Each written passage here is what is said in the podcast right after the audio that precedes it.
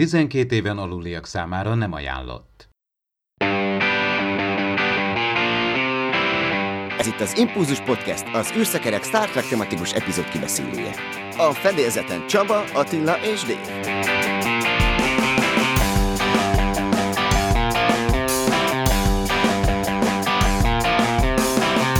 Szervusztok, kedves hallgatók! A Kőűrhajó című epizódot fogjuk ma megbeszélni. Természetesen Attila és Dave társaságában fogom én ezt megtenni. Szervusztok, srácok!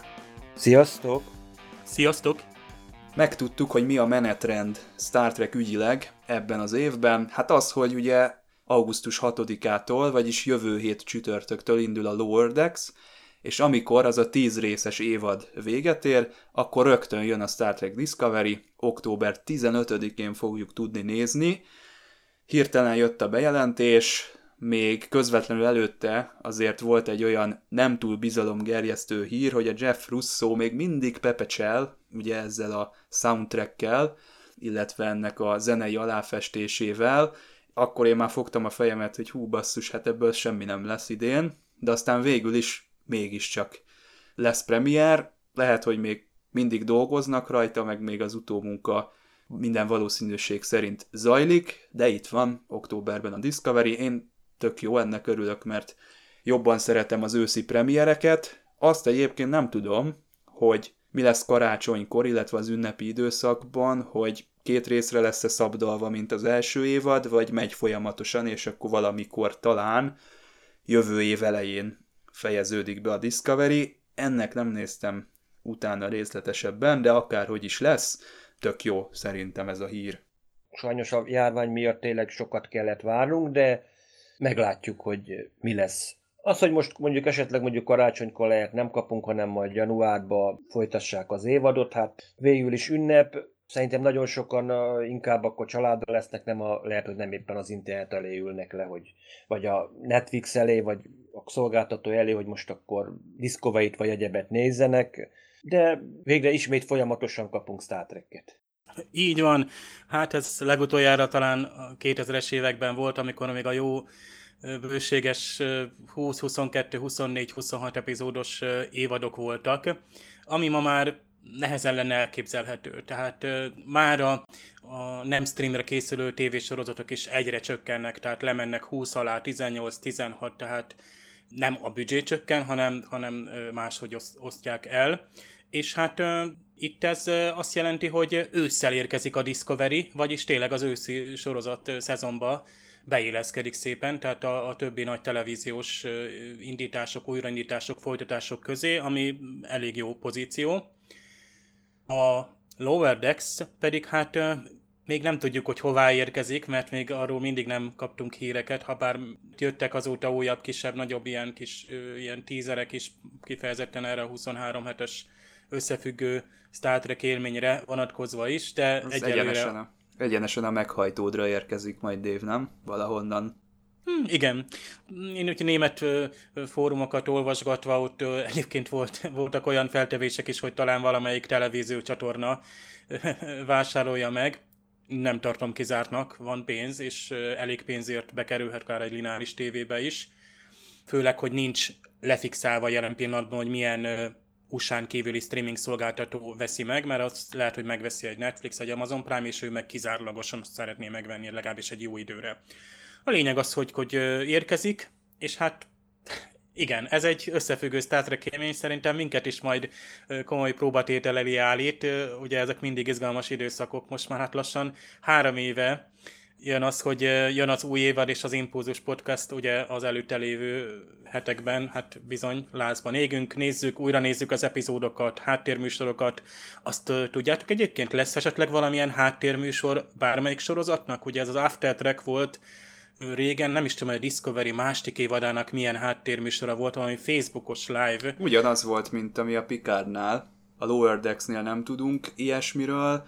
A Discovery-nél szerintem most is lesz ez a fajta Facebook live-os cucc, ami a, a Picardnál is volt. Érdekes maga ez a bejelentés, hogy volt nekünk ugye itt egy Comic-Con virtuálisan, de mégsem ott közölték, hogy akkor mi a beosztás. Lehet, hogy nem tudták egyébként, ezt is el tudom képzelni, de inkább ugye arról van itt szó, hogy hát ez a Comic Con ebben a formában elég nagy bukás volt, hatalmasat zakózott a rendezvény, nagyon kevesen nézték meg, magát ezt a Star Trek panelt is elkeserítően kevés kattintás kísérte, Szerintem ez nem a minőségét jellemzi, nekünk ugye tetszett, ezt elmondtuk a legutóbbi adásban is, de nem ez az a réteg, ami, amivel ilyen virtuális rendezvényeket meg lehet csinálni. Ezeknek a konvencionöknek én úgy vettem észre, hogy a legnagyobb vonzereje inkább az élő találkozások, hatalmas nagy cosplayezések, illetve az ottani hangulatnak a, a megélése, és kevésbé ez a, ez a hírhájpoló, ilyen előzetes váró, hatalmas nagy breakingeknek a, a témaköre az, ami lefoglalja a rajongókat, és hát ez ebben a formában így, így nem működött sajnos. Tényleg ezek a konok, ezek tényleg közönség találkozók, találkozunk a színészekkel, meg találkozunk olyan barátokkal, meg ismerősökkel, akikkel addig lehet, hogy csak éppenséggel a, az online térbe találkozunk. Meg tényleg arra a két napra, két vagy három napra több megkapják a rendezvények, hogy kiengedjük kicsit az gőzt, meg végre személyesen lássuk azokat a színészeket, színésznőket, egyéb stábtagokat, rendezőtől kezdve producerig, akiket csak vagy a stáblistán látunk, vagy a, tényleg a különböző online felületeken. Hát de mondjuk az, hogy nem a konon jelentették be, szerintem lehet az is az oka, hogy az utolsó pillanatig nem tudták. Lehet, hogy még, lehet, hogy pont azon a napon sikerült végre olyan állapotba hozni a Discovery-t, hogy már októberben megmerik kockáztatni, hogy már legalább az első epizódot ki tudják adni. Mert lehet, hogy még mindig az utolsó pillanatig még dolgozni fognak a, az utómunkálatuk közben. Tehát én bármit el tudok képzelni most, amilyen fejeteterére állt világ van, hogy tényleg át kellett állni ilyen rohamtempóra, hogy minden borul, minden terv.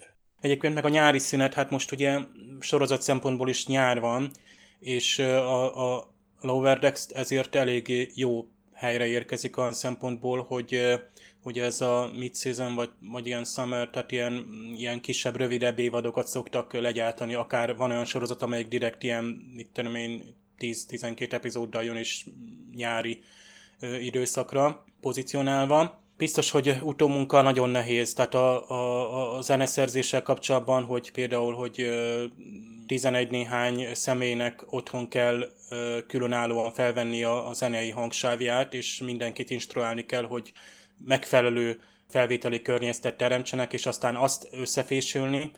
Nem tudom, hogy ezt mi észre fogjuk-e venni egyébként. Tehát én, mint teljesen átlagos fülű ember, biztos, hogy nem fogom észrevenni, tehát kíváncsi leszek, hogy erre, erre lesznek-e visszajelzések, hogy ezt esetleg feltűnik-e akár a, a hangzáson, hangszerelésen, bármin, hogy, hogy most itt az utómunkán például spóroltak volna. Szerintem a mai technikával egyszerűen már nem tűnik fel ez annyira, tehát részese vesszük, hogy milyen technológiai váltások mennek le, készre megkapjuk az epizódot annélkül, hogy például ott stúdióban vonultak volna emberek, vagy egy munkahelyen dolgoztak volna.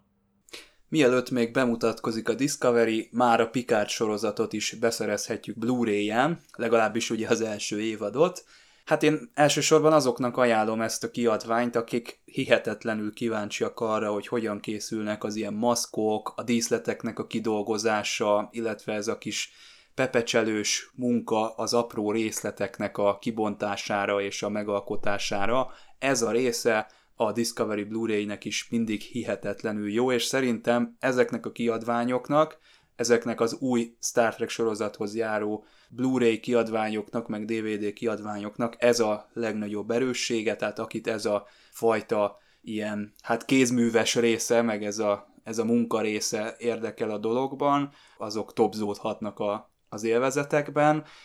Ezek az ilyen behind the scenes nyilatkozatok nem hiszem, hogy több lesz például egy, egy kommentárban, vagy egy akár egy interjúban, mint amit eddig mondjuk láttunk a Will Wheaton féle műsorban, és ezeknek azért valljuk be egy jelentős része promóciós szöveg. Ez a Discovery-nél is talán elmondtam, hogy kár, hogy ilyen hamar jönnek ezek a kiadványok, talán majd a 10 év múlva érkező, nem tudom, 4K-s, 8K-s, éppen akkori trendeknek megfelelő feljavított verzióban, majd őszintébben hallhatjuk a készítőket, mondjuk egy Discovery esetén például arról, hogy hová lett a Brian Fuller, miért ment el, hogyan tervezte ő el az eredeti koncepciót, ezekhez még én azt gondolom, hogy korán van. Ugye maga az Enterprise, amikor a Blu-ray verzió megérkezett, annak is az volt a, a fő selling point, hogy hát itt olyan dolgok hangzanak el, ami, ami bizony kőkeményen, ugye itt a stúdió döntéshozói, illetve a kreatív emberek közötti nézeteltérésekről szólt, ez volt benne a, a, a nagyon nagy. Ezekben a kiadványokban egy másfajta aspektusból kielégítő a, a rajongók számára ez a, ez a fajta betekintés. Ugye van itt még Baki Parádé, ez nálam egy hatalmas mumus mindig, mert azt hiszem, hogy egyszer írtam talán úgy egy cikket, hogy leírtam benne részletesen, hogy mennyire hiányolom a Baki Parádét, és kiderült, hogy csak én nem találtam meg a, az egész kiadványon azt a, azt a feature-t, és közben meg ott volt végig a szemem előtt. Ezen biztos, hogy lesz, mert most részletesen megnéztem, és hát lesz egy-két epizódhoz ilyen kommentár. Azt hiszem, hogy minden epizódhoz tartozik majd egy-egy ilyen kis betekintés is.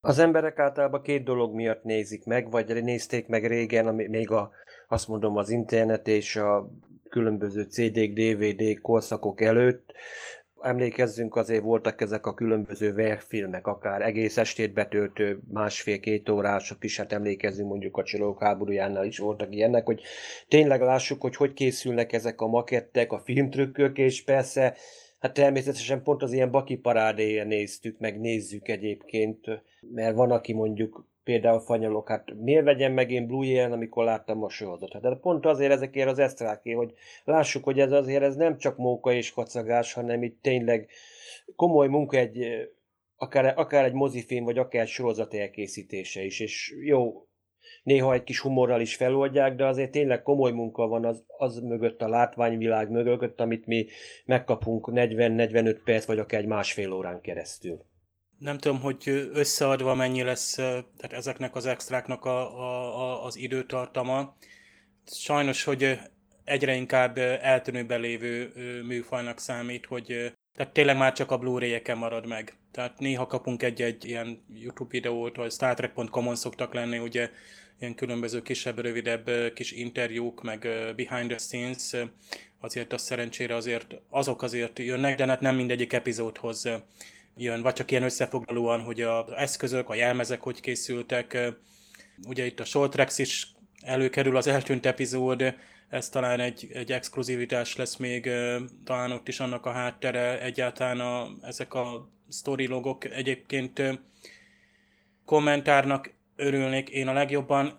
Manapság ezt értékelem, amikor egy epizódot egy teljesen másik szemszögből tudok végignézni, és egy kommentár ezt ö, engedi meg főleg, hogy például kommentár feliratozó van, vagy akár például te nézed a, a, az epizódot, és közben a kommentár feliratát nézed mellé. Tehát nem kapcsolod be a kommentárt hangban, csak a kommentár feliratát.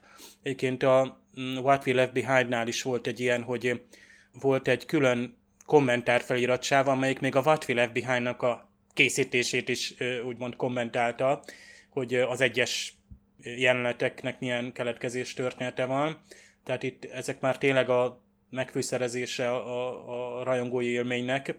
Úgy gondolom, hogy ezek még sokáig vonzóak lesznek, és eladhatóvá is teszik egyrészt, és hát kell is, hogy tehát gyakorlatilag, a, ahogy mondtad most Csaba, ez engem egyébként megdöbbentett tényleg, hogy itt, mit tudom én, 70 ezer ember nézte meg a Star Trek Universe panel, tehát igazából, hát, az kevés. Tehát az kevés, az, az szinte annyian el is mehettek volna, úgymond. Jó, mondjuk ha esetleg végignézték, de ennyien hívták be, 150 ezeren mondjuk a, az IGN-nek a teljes 10 órás streamét, nem hinném, hogy sokan nagyon végignézték, tehát ezeket a paneleket, főleg, hogy én is megnéztem, hogy mi van még a Star Trek Universe panelen, amit én szívesen megnéznék, hát semmit nem találtam. Tehát nem volt olyan, olyan sorozat vagy érdekes panel, amit megnéztem volna, pedig érdeklődök. Pedig voltak egyébként iránt. Star Trek témájú ilyen technikai panelek is, és azokat én sem kutattam fel, és azóta se tudom, hogy mi történt ott, és mikről beszéltek. Akkor lehet, hogy még egyszer mélyre kéne hatolnom, tehát itt nekem ez, ez kevesebbnek tűnt, mint amennyi szokott lenni a, átlagosan, hogy komikonon, ahol alig tudjuk kapni, tehát kapkodjuk a fejünket, Ahol amikor még szinte párhuzamosan Orville- zajlanak. Orville is szokott mondjuk lenni egy komikonon, és most azt nem is tudom, hogy volt-e valami az Orville-ről. Valószínűleg nem nagyon. Pedig komolyan készül az Orville is egyébként, hogy, hogy itt feltüzeljük a, a hallgatóságot, meg magunkat is, tehát közeledik. Nem tudok bemutató dátumot, nem tudom, ti tudtok-e valami, de azt hiszem az első között van, vagy lesz, amelyik ugye például forgatást is folytat majd, és, és ugye Kaliforniában zajlik a forgatás, tehát ezt se feledjük, és hát az utómunkák is ott is, ott is zajlanak, de hát reménykedjünk ott is, hogy egy, egy belátható időn belül, ha most nem is párhuzamosan, mint a régi szép időkben, hogy egy Orville epizód és egy Discovery a hétre, és plusz még valamilyen After Track, meg egyéb műsor, és gyakorlatilag az a teljes kánoán volt, és ha úgy veszük, ez jó. Jó, hogy jön a Discovery, és jó, hogy működik a Star Trek megint, és ilyen lendülettel, és most már teljesen természetes, tehát most már ez negyedik éve gyakorlatilag, vagy harmadik? Harmadik éve hát a Discovery, nem, negyedik éve, mert Discovery két év volt, Picard is, hogy most igazából ez a, hát az impulzusnak is a negyedik év vada következik szeptembertől, hát hihetetlen vele gondolni. Az Impulzus Podcast pillanatokon belül folytatódik. De előbb csatold be az öveket és lépj be hozzánk a Parallaxisba. A két hetente új podcasttel jelentkező szórakoztató ismeretterjesztő kibeszélőben a legfrissebb tudományos és fantasztikus események mellett a science fiction filmek, sorozatok és könyvek hátterét vizsgálják, emellett pedig a filmvásznon és a képernyőkön megjelenő technológiák tudományos megalapozottságát feszegetik a Tudományos Újságíró Klubja és a Tudományos Ismeretterjesztő Társulat által 2019-ben a Juhari Zsuzsanna díj külön díjával jutalmazott blog podcastjének műsorvezetői. A Tilos Rádióban hallható szokolébresztő testvérműsorának epizódjaiért kattints a tudományosfantasztikum.hu Tudomány és fantasztikum.hu oldalra.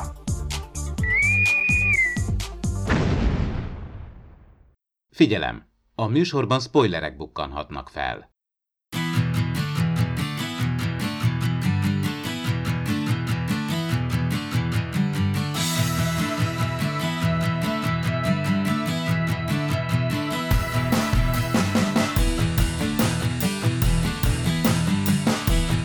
Végre egy McCoy központú epizódot kapunk a kőűrhajó képében. Nekem ez mindig is kilógott egy kicsit a nem csak a harmadik évadból, hanem az egész eredeti sorozatból. Erre utal már ez a szokatlanul hosszú cím is. For the world is hollow and I have touched the sky, és ez ebben a formában el is hangzik az epizódban, ezt valaki mondja, és hát nem is csak egyszer mondják ezt ki, mert ha jól emlékszem, akkor Körk is elismétli ezt a mondatot, és hát ebből a magyar fordításban, ebből a címből az lett végül, hogy kőűrhajó, egyébként nem rossz, és valóban egy kicsit más itt a megközelítés, mint hogyha erősebb lenne a, a személyes karakterdráma itt Dr. McCoy esetében. Azért az nem mindennapos dolog, hogy, hogy egy főhős rögtön az epizód elején kiderül, hogy egy gyógyíthatatlan betegségben szenved. Mindenki egészséges, csak egy ember beteg, halálos szindróma, és ki az? Szemben hirtelen azt gondolná, hogy azt mondja Körknek, hogy te, de közben meg nem. Hát az orvosi részleg vezetője. Igen, az ember egy kicsit meglepődik, hogy hoppá, hát a doki beteg, hát a doki, hát a doki nem lehet beteg. Igen, az a furcsa, hogy a doki a triumvirátusnak a része, megfelelő képernyőidőt kap végig, és ezért érdekes, hogy most őt emelik ki. Bár én nekem nem annyira feltűnő, mert én mindig igazából én nagyon sokszor a mccoy nézem. Tehát az érdekel, hogy ő hogy viselkedik. Tehát sokszor van, hogy nekem mccoy más epizód is, ahol gyakorlatilag nincs is annyira előtérbe hozva. kiegészítő karakter, és valójában ugye ez az ő igazi szerepe, hogy, hogy reagáljon a másik két főszereplőre. Amikor ő kerül előtérbe, akkor meg óhatatlanul átrendeződik a dinamika. Így van, és most őre reagálnak, Körk és, és Spock is, és ez az, az nagyon jó sikerült. Ez nagyon jó helyen van itt a harmadik Spock évadban. érintésére gondolsz? Amikor felébred a doki, Nem, már korábban is, tehát Spock szerintem a legeslegerén gyanút fog. Tehát már amikor ugye eleve, amikor a, ugye a Turbolifben tehát a Doki jelentkezik erre az egész küldetésre, tehát Spock és a doktor között már korábban is egy, egy megfoghatatlan kapcsolat van, tehát az állandó zsörtölődés és kritizálás ellenére ez a két személy megtanulta tisztelni és ismerni is egymást. Tehát, tehát Spock a féle modernkori Sherlock Holmes szerintem sokkal apróbb jelekből is érti, hogy itt mi van és mi nem stimmel. Egy modern sorozatban ugye ezt a tematikát lassan, mélyen, fokoztosan legalább egy fél évadon keresztül készítették volna elő, és szépen föl állítva azokat a paramétereket, hogy hogyan reagálnak a, a, hogyan reagál a környezet, hogy tehát ismerjük ugye nagyon sok sorozatból, egyébként napi sorozatokból is, de nagy és tényleg magasan értékelt drámákban is. Ezért egy kicsit lecsapása annak a dolognak, ennek a immedia stress, vagy nem is tudom, tehát ilyen Deus Ex Machina megoldása, hogy csettintésre az fog Hát igen, ezekben a könyvtárakban rengeteg orvosi tudás is van.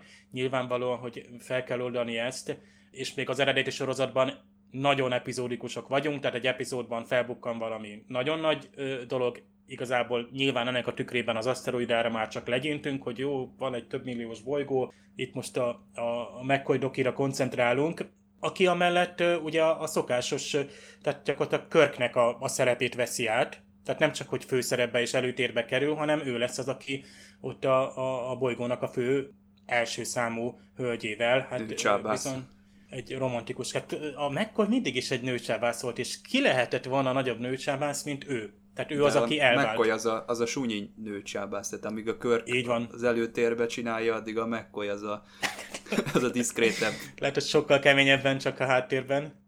Mit szóltok ehhez a skifi alapszituációhoz. Ez nem volt már újdonság a Star Trek idejében, ez a generációs hajó, viszont ebben a formában a képernyőn talán így még nem dolgozta fel senki, ez meg is jelenik a reviewkban, ez az epizódnak az egyik legkelendőbb dolga, amit tud nyújtani a nézőknek, itt a McCoy szálon kívül.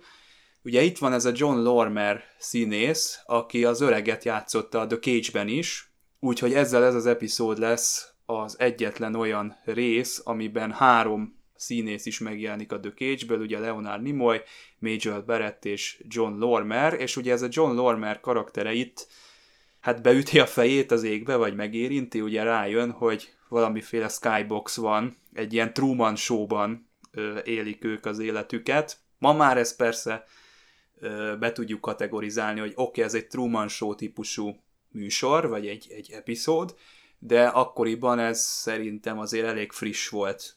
Annyi mindenre gondoltam epizód közben, és pont a Truman Show nem jutott ö, eszembe, pedig hát ö, alap, alapfilm és témátba is vágva. Nekem az a generációs űrhajó tematika ugrott be. Ugye Orville első évadában van egy, egy ö, nagyon jó kis epizód, ami ehhez kapcsolódik, és ott is elég fordulatos pedig hát Star Trek rajongóként, meg sci rajongóként ismerjük meg jó kis alaptéma ez, hogy a, a lakosok nem tudnak róla, hogy ők egy, egy űrhajón utaznak. Tehát ők azt gondolják, hogy, hogy a, a világuk az, az, az De miért nem? egész és Vajon? sérthetetlen. A Fabrini miért döntött úgy, hogy ezeknek az embereknek nem szabad tudni róla, hogy, hogy ők valójában hol vannak és kik és hova tartanak? Tiszta lap. Tiszta lap. Valószínűleg itt az akkori vezetők rájöttek, hogy vala, a napnak a rendellenessége lehet, hogy részben az ő hibájuk is lehet. Nem tudjuk, hogy nem -e csináltak azt, amit eh, nagyon sokszor egy szifinek az alaptémája, hogy hát mi csináljunk a szeméttel, hát dobjuk bele a napba. Tehát lehet, hogy azt mondja, hogy valamit elhibáztunk, és menjünk vissza egy kicsit az embereket, kicsit vegyük vissza, hogy ne tudják, hogy űrhajón vannak minden, és akkor majd megérkeznek egy új világba, akkor majd a mi tudásanyagunkkal, de a úgymond egy kicsit visszafejlődve, úgymond valamilyen szigorúbb, hát láthatjuk itt egyfajta vallásos közösség alakult ki, hogy esetleg a, ne ismételjék meg az ő hibáikat, és akkor tényleg tiszta alappal tudnak indulni. Egy, egy új civilizációként a Fabriniknak a leszármazottjai, akiket valószínűleg gondosan kiválaszthattak, mert azért csak úgy nem szedtek összetalálom embereket, nyilván valamilyen genetikai vagy egyéb szempontok alapján válogatták össze az eredeti legénységet, akik majd a következő civilizációnak tulajdonképpen a kezdetét jelentik. Ez a tisztalap, ez jó, és mondjuk ez számomra egy következő kérdést vet fel, hogyha eltakarjuk a történelmünket, vagy a múltat, akkor vajon elkövetjük-e ugyanazokat a hibákat, tudod, ismered a mondást, hogy aki nem tanul a történelemből, akkor ugyanazokat a hívákat még egyszer elköveti. De itt viszont van egy érdekes, azért látjuk ezt az amit a magyar itt engedelmesség készüléknek mond. Hát igen, azért a mikrocsipek akkoriban még nem voltak annyira. Mi most azt mondanánk, hogy egy ilyen vezélő csippet kaptak, mindenkit megcsippeltek, úgymond, hogy engedelmeskedjenek az orákulumnak. Lehet, hogy egyfajta kondicionálást akartak itt maguk a akik megalkották tulajdonképpen magát a kőűrhajót, hogy lehet úgy gondolták, hogy maguktól az emberek nem fognak engedelmeskedni úgymond az alaptörvényeknek, és elég kicsit kegyetlen módon ezeket a fajta engedelmességcsipeket azért berakták generációról generációra is, hogy igen, a hajószabályoknak, most felejtsük el, hogy most orákulumról beszélünk, de gyakorlatilag ez a hajószabályoknak, mindig mindenkor engedelmeskedni kell, mert azért egy akárhogy nézzük, azért egy hajóról van szó, és egy hajó működése, ez nem olyan, mint egy bolygó, hogy mondjuk véletlenül kivágol egy fát, akkor abból maximum annyi lesz a veszély, hogy a fejedre esik, itt véletlenül kinyitsz egy rossz ajtót, és akkor észreve, észreveheted rögtön, hogy mondjuk kívül frissebb a levegő, vagy ritkább. Tehát nem mondanám, hogy annyira különösebben ez tetszik nekem, de lehet, hogy valahogy így próbálták meg elkerülni a dolgokat, hogy megint ugyanabba hibába essenek, bár hozzáteszem, ez nem, nem egy túl jó módszer, mert elég egy meghibásodott chip, és újra kezdődik minden. Igen, ezt ismerjük a nagyon szigorúan lezárt rendszerekből, hogy ez a falanszter jellegű mini vagy mikro társadalom, hogy eh, amikor már az alapítók, a, a, az irányítók eltűnnek, vagy éppenséggel gépre vagy intelligenciára van bízva a, a vezetés, akkor teljességgel szét tud esni, vagy netán ilyen külső beavatkozás történik, tehát nyilvánvaló, hogy se ki, se be, tehát ezek mindig úgy ö, működnek, hogy ö, ugye a túlélésnek az az alapja, hogy csak ezekkel a szigorú ö, szabályokkal, ezért van itt, hogy gyakorlatilag itt ö, szinte vallásos jellegű, tehát itt, itt ilyen, ilyen imádság letértelés van, ezt ismerjük a Star Trekből is, tehát más science fictionnak is gyakorlatilag egy, egy igazából egyfajta istent, istenséget helyeznek ugye irányító szerepbe, akinek nem lehet megkérdőjelezni, főleg ha még beléd is van valami ültetve, hogy te engedelmeskedjél. Meg számtalan ugye regény meg film van, ugye a Divergent, ugye a beavatott trilógia, Maze Runner, az útvesztő, akkor az emlékek őre ott is egy ilyen futurisztikus elzárt társadalom van, ahol például fekete-fehérben látunk mindent, és nincsenek érzelmek, és nincs kiút ha csak te nem egy olyan emberke vagy, aki, aki pont arra van kiválasztva, hogy, hogy kiussál. Vagy nem jön valaki kívülről, mint itt. A státusz civilizációt nem tudom, hogy valamelyikőtök olvasta-e.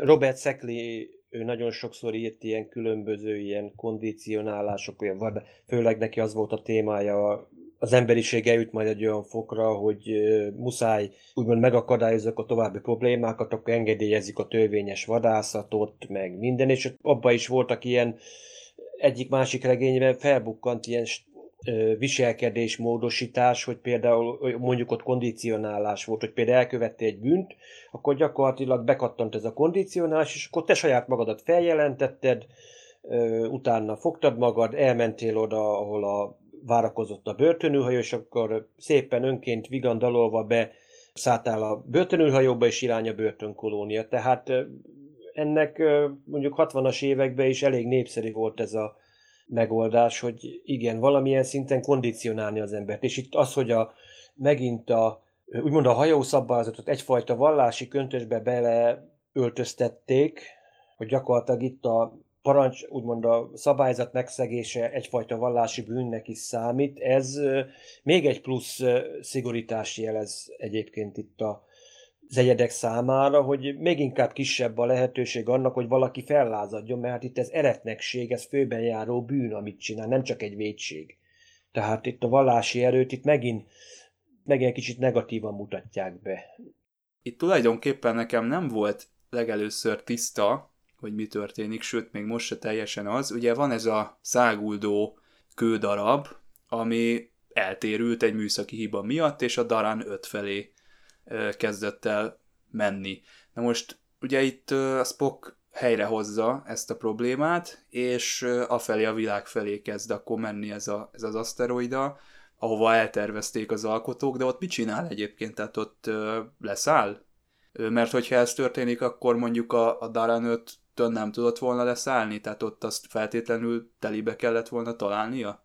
Nem biztos, hogy leszáll, mert lehet, hogy körpályára, és lehet, hogy van valamiféle transporter technológia magán ezen a képezetbe, amit mondjuk úgy lekapcsoltak, hogyha majd eljön az ide, akkor szépen, akkor ők szépen átszállnak, mert egy ilyen kőrohajóval leszállni, még automatikával is azért nehéz lenne. Egy, nem is egy aerodinamikus tárgyról beszélünk, hanem egy tényleg egy, egy aszteroid darabról. Jó, hogy nagyjából gömb alakú, de akkor is azért nem ez az ideális alak ahhoz, hogy valamit mondjuk a légkörbe mondjuk behartoljon és leszálljon. Hát hogy tudod le megoldani úgy, hogy úgy szálljon le, hogy, hogy ne guruljon tovább, meg nem tud egyből megállítani, hanem gurul jobbra-balra. Ez valószínűleg körpályára el, és akkor valószínűleg az orákulum bekapcsol egyfajta transportereket, és akkor mindenki, mindenki le tud szállni, vagy pedig amikor a Szent Könyvbe meg van írva, hogy hogy kell bemenni, a vezetők bemennek, megnézik a könyvtárat, hogy hoppá, hatos terem, mindenkit oda be kell terelni, megnyomod a piros gombot, és mindenki leszáll. Tehát másképpen nem tudod megoldani. De itt valószínűleg itt magában a vezérlésben egyéb hiba is volt, nem csak egy manőverező fuvóka, gondolom én, hanem egyéb is, mert itt automatikusan akkor a kitérés már azért folyamatosan azért számolja, számolnia kell, meg kell lenni valamiféle hosszú távú érzékelőknek, hogy lássa, mi van a útjukban, azon a bolygón nem is szállhatott volna le, mert hát nyilván egy másik bolygó van kiszámolva, ahol majd 300 valahány nap múlva megérkeznek. Valószínűleg nem volt felkészítve arra a kőhajó programozás, hogyha valami nagy baj történik, keresek egy M-osztályú bolygót, ami közelben van, és akkor tényleg oda kipaterolom a legénységet, mert vészhelyzet van, veszélybe vannak. Nekem most a Szikraváros, City of Amber jutott eszembe, ahol vagy 200 évre valami atomcsapás miatt le kellett költözni a föld alá, de már rég föl kellett volna jönni, csak ugye az a nem tudom, időzítő vagy ébresztő, nem tudom, mi nem működött, és gyakorlatilag lent ragadtunk, és ott is beragadt a társadalom egy sajátos falak közé, mármint a, a városnának a, a, a lakói. Itt kellett ez a külső hatás, bár hát Spock maga is megkérdezi, hogy igazából ő nem is nem érti, hogy nem látja a logikát abban, hogy egy űrhajónak miért kell bolygóra hasonlítani, ha csak nem akarunk megtéveszteni valakit, mondjuk távolról irányítunk egy aszteroidát, egy a Voyager-ben is volt ilyen, hogy azt hiszem ez az űrliftes részben volt, hogy ott is ilyen vezérelt, ott a Torres, amikor szétszedi a, a, a laborban az aszteroidát, azt mondja, hát ilyen aszteroidát se láttam még, mert egy különböző fém, meg ilyen vezérlők voltak a belsében. Stargate-ben is van ilyen epizód, hogy hát ugye a Goa'uldok küldenek valami aszteroidát, szépen megtöltve nakvadával, nakvadriával, és akkor igazából eh, az, az Asgardok nem avatkozhatnak be, tehát direkt ezzel kerülik ki ugye ezt a eh, egyezményt. Ja igen, és Voyager. Eh, a McCoy-nak ugye a policitíméje van, vagyis ő nekik Xeno, tehát valami idegen eredetű, viszont ilyen policitíméje volt más valakinek is. Emlékeztek, a Voyager-ben volt egy Tierna nevű kazon, aki a fedélzetre jön, ugye üldözik a kazanok, tehát ő átáll, vagy át akar állni, de voltak éppen, hát igazából azért van neki policitémiája, ugye spoiler, spoiler, mert ő gyakorlatilag meg van töltve ö, robbanóanyaggal, és így fel is robban a kabinban. Egy jó kis kazonos rész, azt hiszem a DayZX ez pont lezárja a Voyagernek ezt a kazon ö, tematikáját generációs hajóról beszélünk, hát építhettek volna egy nagy hajót mindenféle elterelő pajzsal, meg egyebekkel, de egy aszteroidába beépített űrhajó mondjuk sokkal logikusabb, mert az aszteroid eleve készen van, nem kell mindenféle páncélozásra bajlódni, mert eleve az maga egy természetes védőréteg.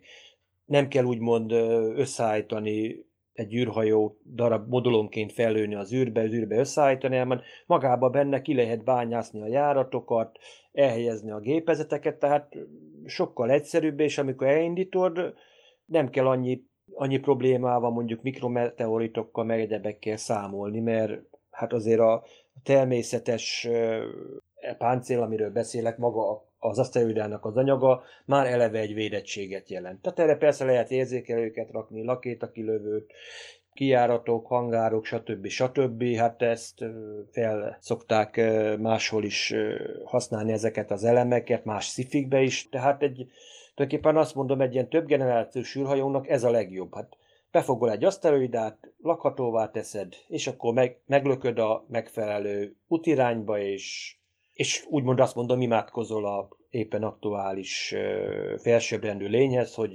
rendben megérkezzenek a kedves utasok.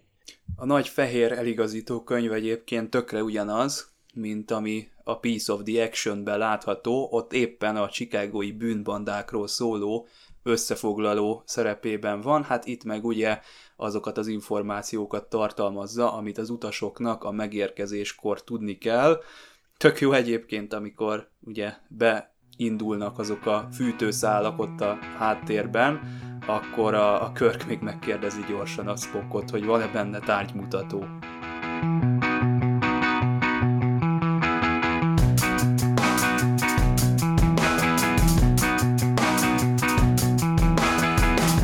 A fedélzeten. Csoba! Hú, csoba! Csob, csü, csoba!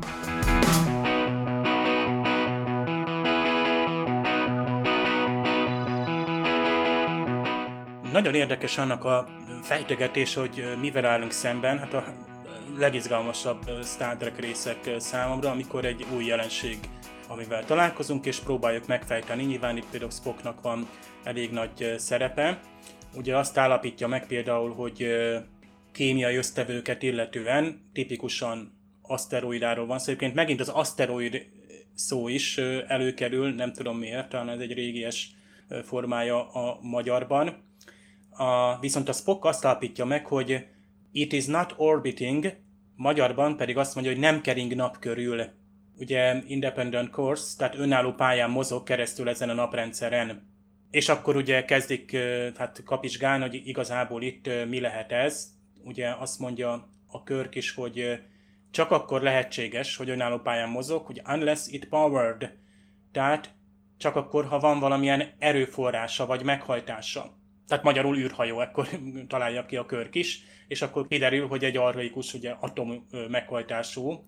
Nyilván ugye ismerjük ezt, hogy mi, mit képzelünk el meghajtásként egy régi arhaikus fejletlen technológia révén az építők még atommeghajtást alkalmaztak, egyébként pont, hogy erőteljes sugárzást hagy maga körül.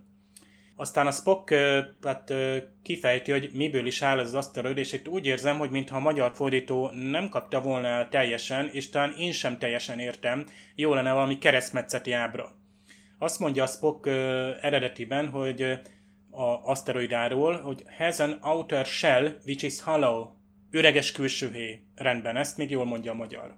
Aztán azt mondja, hogy ez az üreges külső héj körbevesz valamit, it surrounds an independent inner core which has a breathable atmosphere. Tehát ez az üreges külső héj körülvesz egy független belső magot, aminek van egy belőlegezhető légköre. Míg a magyar azt mondja, hogy a kettő között van belőlegezhető légkör. Viszont az is elhangzott, hogy már a külső shell, ugye ez a külső héj is üreges. Na most itt, tehát van egy külső héjünk, van egy üreges külső héj, külső héj és a belső mag között is van egy atmoszféra, és a belső magnak van is, is szintén belőlegezhető atmoszférája van. Hát most mondja meg valaki, de nem most kezdjük el kifejteni. A lényeg az, hogy valami vagy valaki létrehozta és irányítja, utasok, építők, tehát valami automatika van, Igazából ez lesz majd itt a lényeg, meg az, hogy amikor besugárzunk, akkor teljesen úgy néz ki, mintha valami bolygónk lennénk. Egyébként az aszteroidának tök korszerű a CGI-ja, hát jóval később keletkezett ez a felújított változat, mint például akár a Deep Impact vagy az Armageddon mozifilmek. Elég érdekes McCoy feltevése, mi szerint ezek az emberek, ugye az angolban azt mondja, they don't know they are on a spaceship. Nem tudják, hogy űrhajón vannak az, aztán azt mondja Körk, hogy maybe they don't realize it, tehát nem vesznek róla tudomást, nem veszik észre. A magyarban viszont azt mondja Körk, lehet, hogy elfelejtették. Ez érdekes, hogy ezt már szerintem úgymond a fordító teszi hozzá, ez az ő saját logikája, hogy tudta ez a társadalom annak idén, hogy űrhajó van, csak már elfelejtette a generációk, nem adták át tovább, vagy torzult ez a hagyomány. Egyébként az epizód erről úgymond nem szól, tehát igazából itt a fordító veszi magának a jogot, hogy ő úgymond kimond egy, egy tehát ráhúz egy, egy, egy olyan forrat, amit ő gondol. Tehát itt Körk szerint eredetiben csak annyi van, hogy az emberek nem veszik észre, nincs tudomásuk róla, és lehet, hogy soha nem is volt. Míg a magyarban a fordító arra a próbál utána, hogy régen tudtak róla, csak időközben elfelejtették. Érdekes, amikor így, így így a magyarban egy picit változik a, a, akár az egész értelme mondjuk a, a cselekménynek.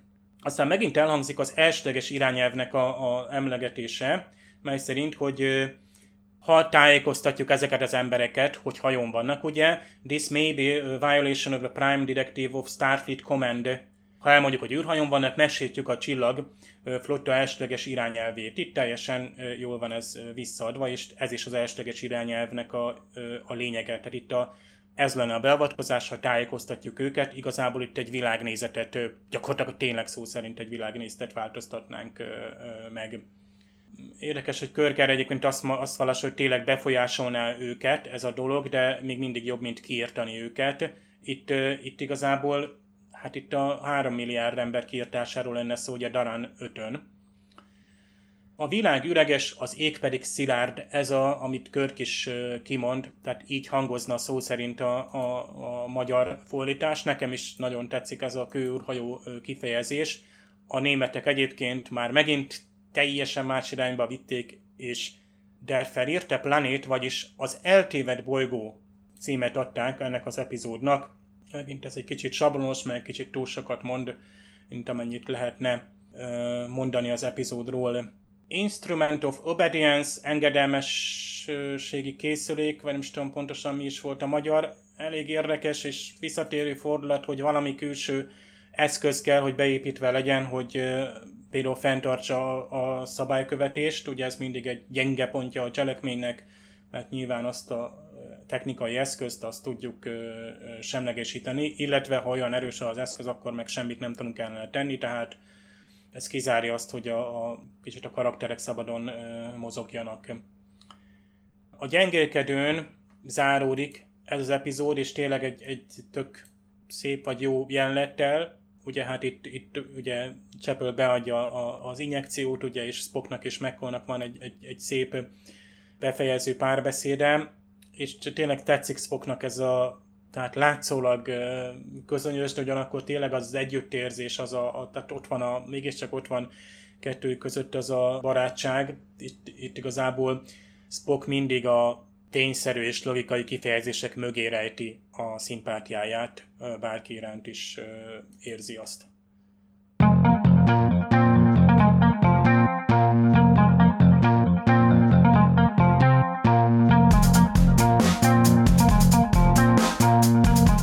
Szerintem ezt az epizódot többször is látni kell ahhoz, hogy egy átfogó kép alakuljon ki az emberben, hogy mit is akar mondani a szerző, és hogy miről szól ez az egész. Ez a cím, ahogy mindannyian mondtuk, nagyon jó, ugye ahogyan egy rendszeren belüli ember kifejezi azt, hogy mit tapasztal, ugye valamiféle anomáliába ütközik, hogy szilárd az égbolt, és üreges a világ, ezek szerintem egyébként a legjobb történetek mindig, amikor arról van szó, hogy valaki a saját valóságának a határait feszegeti éppen, és az hogy reagál rá. Tehát, hogyha kiderül, hogy, hogy nem úgy létezik, vagy ő nem az aki, vagy, vagy a körülötte lévő világ nem olyan, mint ami ennek eddig hitte, akkor mi történik? Összeomlik? Tehát például ez, a, ez az öreg úr, hogyha nem bünteti halára ez a felsőbbrendű hatalom, akkor, akkor hogyan reagált volna arra, hogy, hogy egy Truman Show-ban éli az életét. Több Star Trek is szól erről, ugye nekem hirtelen így a TNG jut eszembe, amikor ugye megjelenik a Détának a, hát mondhatjuk azt, hogy édesanyja, és nincsen vele tisztában, hogy ő tulajdonképpen egy android, de azért még lesz pár ilyen valóságsó élmény, amikor tördelik a kezüket a főszereplők, hogy most mit csináljunk velük. Felvilágosítsuk, vagy pedig hagyjunk így mindent, mert hogy nekünk nincsen jogunk közbeavatkozni. Ilyen kérdésekben nem mutathatunk irányt, és ez ebben az epizódban is felmerül, de elsikkad, bejelentkezik még az admirális is ebben a kérdésben, hogy Körk hagyja el ezt a, ezt a pályát, ahol az aszteroidát követi, hát ezt egy kicsit úgy éreztem, hogy ilyen fölösleges feszültségkeltés, ez nem futott ki sehova, tehát abban a jelenetben, ahol ez megtörtént, ott már el is múlt ez az egész, és abban a tekintetben sem tökéletes, hogy nekem kicsit olyan akadozó ez a McCoy és a helyi papnő közötti kémia, nem az igazi számomra, nem tudnám azt mondani, hogy ez, ez minden szempontból tökéletesen sikerült, viszont nagyon ígéretes és nagyon emlékezetes epizód számomra, amire én minden további nélkül azt mondanám, hogy bárkinek ajánlanám megtekintésre. Többször láttam annak idén, azt hiszem az első között láttam, amikor néztem az eredeti toszt német nyelven, mint néhányan azért az én generációmból, és akkoriban mondjuk a klingonos epizódok mellett mondjuk ez volt az egyik kedvencem, hogy tényleg egy ilyen kőrhajóba utazni, hát tényleg az embernek a fantáziáját meg, megragadja. Érdekes egyébként, hogy pont ez a Fabrini módszer, meg a Fabrini orvostudományról van szó, ez az első mozifilmben nem mondják ki, de viszont maga, amit Roddenberry írt könyvadaptációban, az abból kiderül, hogy a doktor a Fabrini orvostudománynak a információit felhasználva, ő egy ilyen magánkutatásba kezdett, hogy az ő gyógyászati tudományokat átültesse úgymond a federáció hasznára, és ilyen önkéntes, félig meddig ilyen önkéntes számüzetésbe vonult, hogy őt ő majd, hogy nem egymagában próbálta itt adaptálni ezt az idegen civilizációnak ezt az orvosi eredményeit, amikor éppen kör gyakorlatilag itt felsugároztassa gyakorlatilag ilyen nagy szakállal, burjánzó szakállal, elhanyagolt ruhában, nagy bakancsban, amikor me, kerül elő maga McCoy, tehát utána jó, hogy itt sikerül őt meggyógyítani, de viszont utána tényleg ez lesz a hobbi, miután tényleg az Enterprise-t hazatér a földre, és komoly felújítás, mindenki kap valamilyen új beosztás, körbe admirális lesz, és ő pedig Hát McCoyról tudjuk, hogy ő nem nagyon szeret, nem akart ő hatalmat, ő tulajdonképpen ő gyógyítani akar, és ő tulajdonképpen valóban ezt úgymond folyamányaként ő tényleg ezt csinálta, tehát ez az epizód valamilyen szinten visszaköszönne az első, epi, az első mozifilmnél is, csak ez sajnos nincsen kimondva, ez csak az, aki mondjuk könyvbe olvast ezt, ezt tudhat róla. De nekem tényleg maga az elgondolás, hogy egy ilyen kő generációs űrhajó egy aszteroidába beleépítve, és közben még ráadásul egy, ez az aszteroida gyakorlatilag fenyeget egy másik bolygót. Hát ezt egy magyar író egy hasonló szituációt egyébként elképzelt, ő mondjuk kicsit másképpen oldotta meg, ez mondjuk nem volna az ő művéből, nek az eredetiségéből, az, hogy tényleg itt egy ilyen vallásos civilizáció kifejlődik oda bent, hát szinte azt mondom nekem, inkább hirtelen a legyek ura ugrott be, nem is annyira a Truman Show. Előbb-utóbb tényleg valamilyen felsőbbrendű kívülálló lényt kezdünk el tisztelni, hogyha úgymond elveszítjük a gyökereinket, vagy elveszítjük a múltunkat, tehát megpróbálunk valami külső erőt imádni, tisztelni, ha kell, akár mondjuk hibáztatni is megint, hogyha 10-ből 10-es skálán kéne osztályozni, ez 10-ből 8. Benne lenne szerintem az első 5 epizódban, amire azt mondom, hogy na, valaki tényleg egy, aki nem ismeri a Star Trek-et, és akkor meg akarja tudni, hogy most milyen a Star Trek, akkor tényleg az első ötbe benne lenne ez az epizód, hogy igen, ezt érdemes megnézni, hogy lássuk, hogy nem csak úgymond űrcsaták léteznek egy szifibe, hanem vannak tényleg elég komoly elgondolkodtató történetek is, amiket érdemes meglátni az embernek önmagába, elgondolkoznia, hogy mit, mit üzen nekünk, hogy mi, mi ennek tulajdonképpen az elkölcsi tanítása, vagy valami egészen más. Vagy csak ha szórakozni akar tényleg, hogy lássa, hogy mi is történhet, hogy tulajdonképpen bármi lehetséges az űrbe is. Irigyelek, hogy ki tudod választani azt a öt epizódot nekem. Már jó régóta nem sikerül, hogy mi az a tényleg 5-10 és néhány rész, ami, amivel lehet úgy prezentálni a Star Trek-et, hogy minden oldalát bemutassuk, de ez egy nagyon jó oldala, mert például maga ez a kőúrhajó is, is egy metafora arra például, hogy mondjuk például az emberiségnek a, a tudása, tehát ami, ami egyre nőtt, tehát el, először tényleg egy barlangban éltünk úgy szóván, és csak a, a külső környezetet gyakorlatilag a, a, a bevetült árnyakból láthattuk, és, és folyamatosan fedeztük fel a világot, hogy mekkora nagy, és a végtelenségét azt, azt igazából az emberiség történelmének egy nagyon keskeny idősávjában tapasztaltuk meg még csak. Tehát kapargatjuk még a Földnek is csak a, a felszínét, meg a körülöttünk lévő univerzumnak is, és néhány évtizedente újra újírjuk gyakorlatilag a, a világ felfogásunkat, tehát lehet, hogy nekünk is kellene valami őskönyvtár, mint hogy itt a Spock talált, ugye itt a végén itt ezek a diszkek, fájlok, ugye, hogy a teljes tudást tartalmazza, és azok elő vannak készítve, hogyha majd ezek az emberek megérkeznek, akkor ehhez fordulhatnak tanácsért, ha a célba érnek, és hát szerencsére, meg egész véletlenül, hogy, hogy nem, még komoly orvosi tudástár is van. Nyilvánvalóan de hogy ehhez a tudáshoz ugye nem lehet hozzáférni. Tehát megint ez a tudásnak a, a, az elzártsága, a világról való tudásnak az elzártsága. És tényleg ez a, ez a visszatérő motivum, hogy nem kell tudni. Az embernek, vagy az átlag embernek nem kell tudni, hogy, hogy egy, egy lezárt világban él.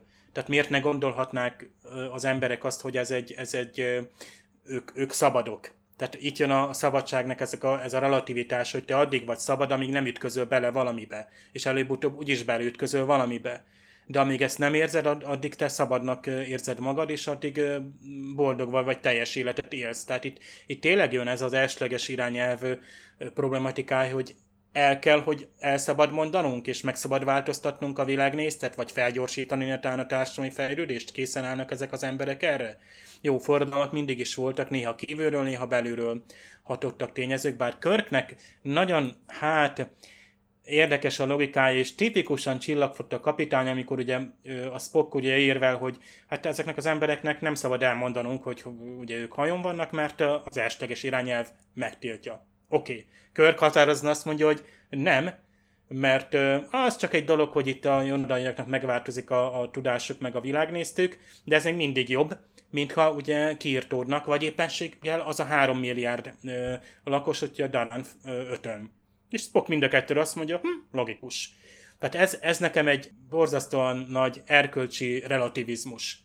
Tehát van egy alapszabály, a benevalkozás, vagy ami tényleg ki is mondja, hogy, hogy nem tájékoztatok valakit, lásd a, a nem változtatom meg gyökeresen a világ néztét, nem avatkoztok a természetes fejlődésébe, vagy a, a világ felfogásának, az életszemlének a természetes fejlődésébe. Itt most beleavatkozunk olyan indokkal, hogy ez kisebb mértékű torzulást okoz, mint a, a, az, hogy kiírtjuk őket. Persze ez most így igaz, de ez, ez, ez az erkölcsi relativizmus, amikor ugye mindenre tudunk egy kiskaput, vagy kerülőt találni, mert megmagyarázzuk, hogy egy nagyobb rosszat hárítunk el. Mi a nagyobb rossz? Jó, mondjuk itt egy műszaki hiba van, és akkor azt javítjuk ki, és mindig, tehát a tipikusan ez jó kis Star vitatéma, és erről jó beszélgetni, meg vitatkozni, tehát kedves fórumozók, ne arról vitatkozzunk, hogy mi az igazi Star Trek, és mi a, mi a, mi a trash, mi a Star Trek, milyen nem a Star Trek. Az, hogy mi a Star Trek, azt megmondják a készítők, mert őnáluk van a licenc, és ők a szerzők. Vitatkozzunk arról, hogy egy kőűrhajó működőképes-e, hogy hát ha a Föld is egy kőűrhajó, vagy beszabad avatkozni ilyen esetben a társadalomban, vagy hogyan lehetett volna az másokon elhárítani, tehát annyiféle kérdés merül fel. Egyébként nekem is egy ilyen ős epizód, amire így, így vissza-vissza emlékszem az alapmotivumokra. Érdekes, hogy pont a megoldása meg így nem. Tehát így az ember nagyon tehát McCoy van egy előttem, hogy ott van, ugye, amikor ott fekszik, és akkor először ö, ébreszti fel a körk, hogy ö, mi a szituáció, és mond, itt, itt, ott mondja, hogy hát most már a, a Spock is tudja. Nyilván a McCoynek ez a legnagyobb vagy úgymond legrosszabb rossz, hogy a, a Spock is tudomást szerez arról, az ő ö, gyengességéről. Tehát itt, itt ezek, ezek az emberi dolgok maradnak meg, de most jó volt ebből a szempontból ezt, ezt a tudományos, meg nagyon szép is részét, meg erkölcsi oldalát újra feldolgozni ennek az epizódnak. Újra, meg újra lehet nézni ezt az epizódot is. Én is a, a legjobbak közé sorolom. Amúgy ti hogyan élnétek meg, hogyha kiderülne, hogy valamiféle virtualitásban élünk, akkor, akkor így nagyon rosszul érinteni azt titeket, vagy azt mondanátok, mint a Cypher a Matrixból, hogy hát le van szarva, hát éljünk így tovább, aztán eddig is jó volt, tehát nem, nem befolyásolja ez a mi jelenlegi életünket annyira. Mondjuk első gondolatom az volt, hogy akkor felolítanék, hogy na ugye, de komolyra fordítva a szót, mindenképpen ez egy sok hatás lenne itt, akár bevalljuk, akár sem, mert azért a valóságot egyfajta egy biztos pontnak elfogadod, hogy ez biztos, hogy az ég kék, a fű zöld, és akkor utána rá kell jönnöd, hogy az egész minden, amiben hittél, az tulajdonképpen az csak hazugság, átverés, hát az tényleg egy hatalmas mentális sok egyébként az embernek, ott utána újra kellene tanulnia a világot gyakorlatilag, és az nem megy zöggenőmentesen. Te azért már egy másik generáció vagy azért nekünk, azért mondjuk a 80-as évek vége, amikor abban a rendszerbe, mint itt a kőúrhajónál is, azt mondom egy zsákutca, azért az sokkal komolyabb volt azért, ott hirtelen egy teljesen új közegbe kellett boldogulni, és van, akinek sikerült, van, akinek nem. Tök jó, mert azt mondta, hogy sok, és tényleg ez, ez teljes sok, mert gyökeresen megváltoztatja a világképedet, mert nem sejted. Most itt, ha teszem azt a, egy, egy ideológia, egy rendszerváltás mondjuk, azért sejted, hogy mi volt körülötted, csak épp mondjuk azt nem abban hittél, vagy azt mi elutasítottuk. Tehát itt azért más, mint a vasúgony leomlás, más lenne mondjuk, ha kiderülne, hogy tényleg van értelmes élet a Földön kívül, vagy azok meglátogatnának minket, vagy kiderülne, hogy teljesen más az univerzumnak a, a, a, a, a, működése. De amit már így kapizsgálunk így finoman, tehát lásd mondjuk gyerekkorunkban Ég és Föld című könyv, amit kezedbe vettel, és ott volt, hogy a, a Hold az még Európát se fedné le teljesen, tehát nem akkora nagy, és nem is olyan pici, mint ahogy az ember gondolja, akkor a Föld naprendszer, tejútrendszer, galaxisok, tehát ezeknek, tehát úgymond nagyjából a világképed már, ahogy óvodás körbe rájössz, hogy van fönt, meg lent, balról, jobbra, aztán az elvonta fogalmak, mint észak-nyugat, vagy tegnap előtt, és tavaly előtt, tehát ezek is gyakorlatilag helyre teszik neked a saját belső rendszeredben, hogy mi vagy, vagy hol foglalsz helyet. De ilyen drasztikus változás, ami azt mondja, hogy olyan nincs is, hogy föld, mert ez, ez egy mesterségesen létrehozott környezet, és te sem létezel, tehát ezt, ezt egyszerűen felfogni is nehéz lenne.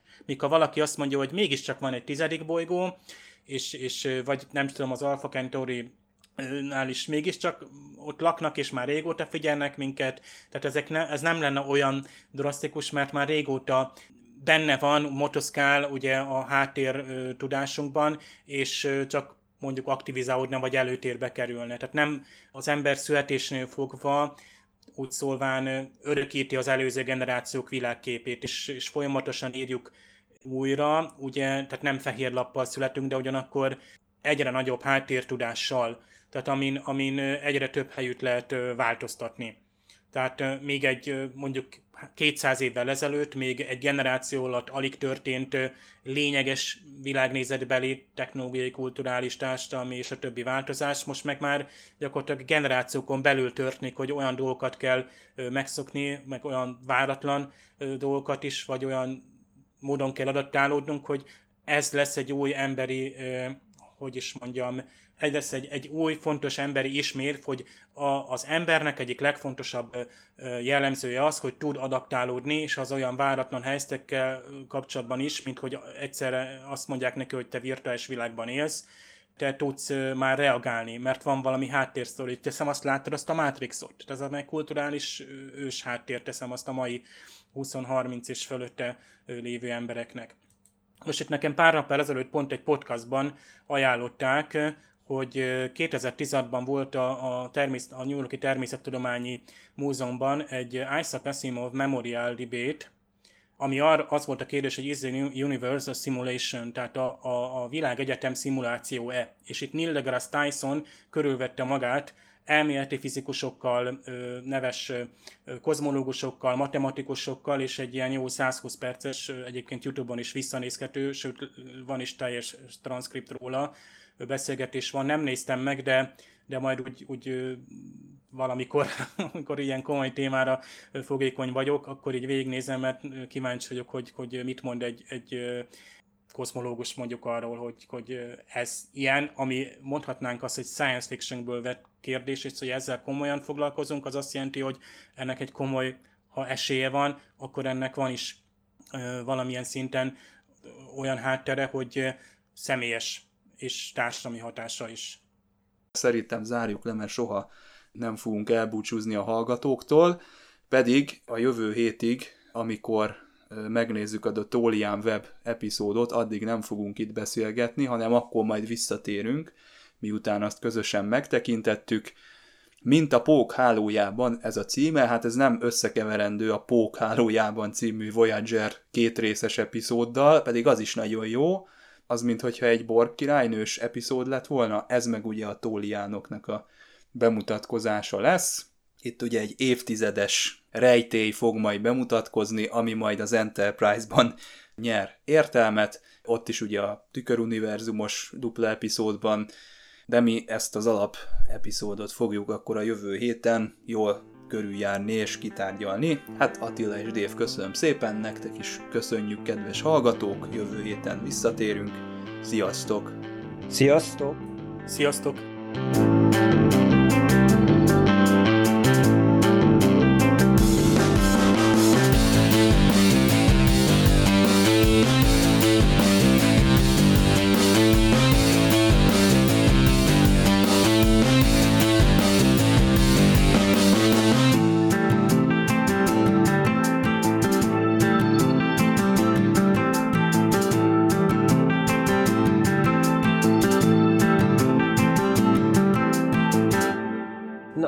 mondjuk úgy utólag jutott eszembe már közben más téma volt, hogy tulajdonképpen az, hogy nem tudják, hogy űrhajóban vannak, ez egyfajta pszichológia is, mert ahogy Dave mondtad, hogy csak addig vagy, ér, amíg szabadnak érzed magad, akkor vagy szabad. Hát azért a bezártság, meg a kasztrofóbia érzése akkor így nincsen meg, hogy azt hiszik, hogy egy bolygón vannak, mint emlékeztek a titokba felcsempészte a azt a törzset a hajóra, tudod, voltnak a mostal testvére, hogy ott is, ne, hogy nem tudták, uh, hogy tulajdonképpen egy igen hajón van. Fenébe, azt meg kellett volna említeni. Na.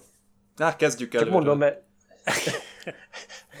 Nikolaj Rozsenko és a, a, igen, az is. Na, mert mondom, ott is tulajdonképpen majdnem ugyanaz a szindróma egyébként, hogy nincs csak bezár... Jó, mondjuk ott azért az elsődleges irányelv megszegéséről is volt szó, hogy azért ezt nem lett volna neki szabad, de ugyanaz az elv benne van, hogy nem tud, ők se tudták, hogy na most akkor addig, míg hogy ők tulajdonképpen egy, má, egy hajón vannak, hogy azt hitték, hogy na, jön a nagy vihar, és akkor hoppá, már közben Ott már egy letalszpot. holofedélzet körülöttük, szikrázott. Igen.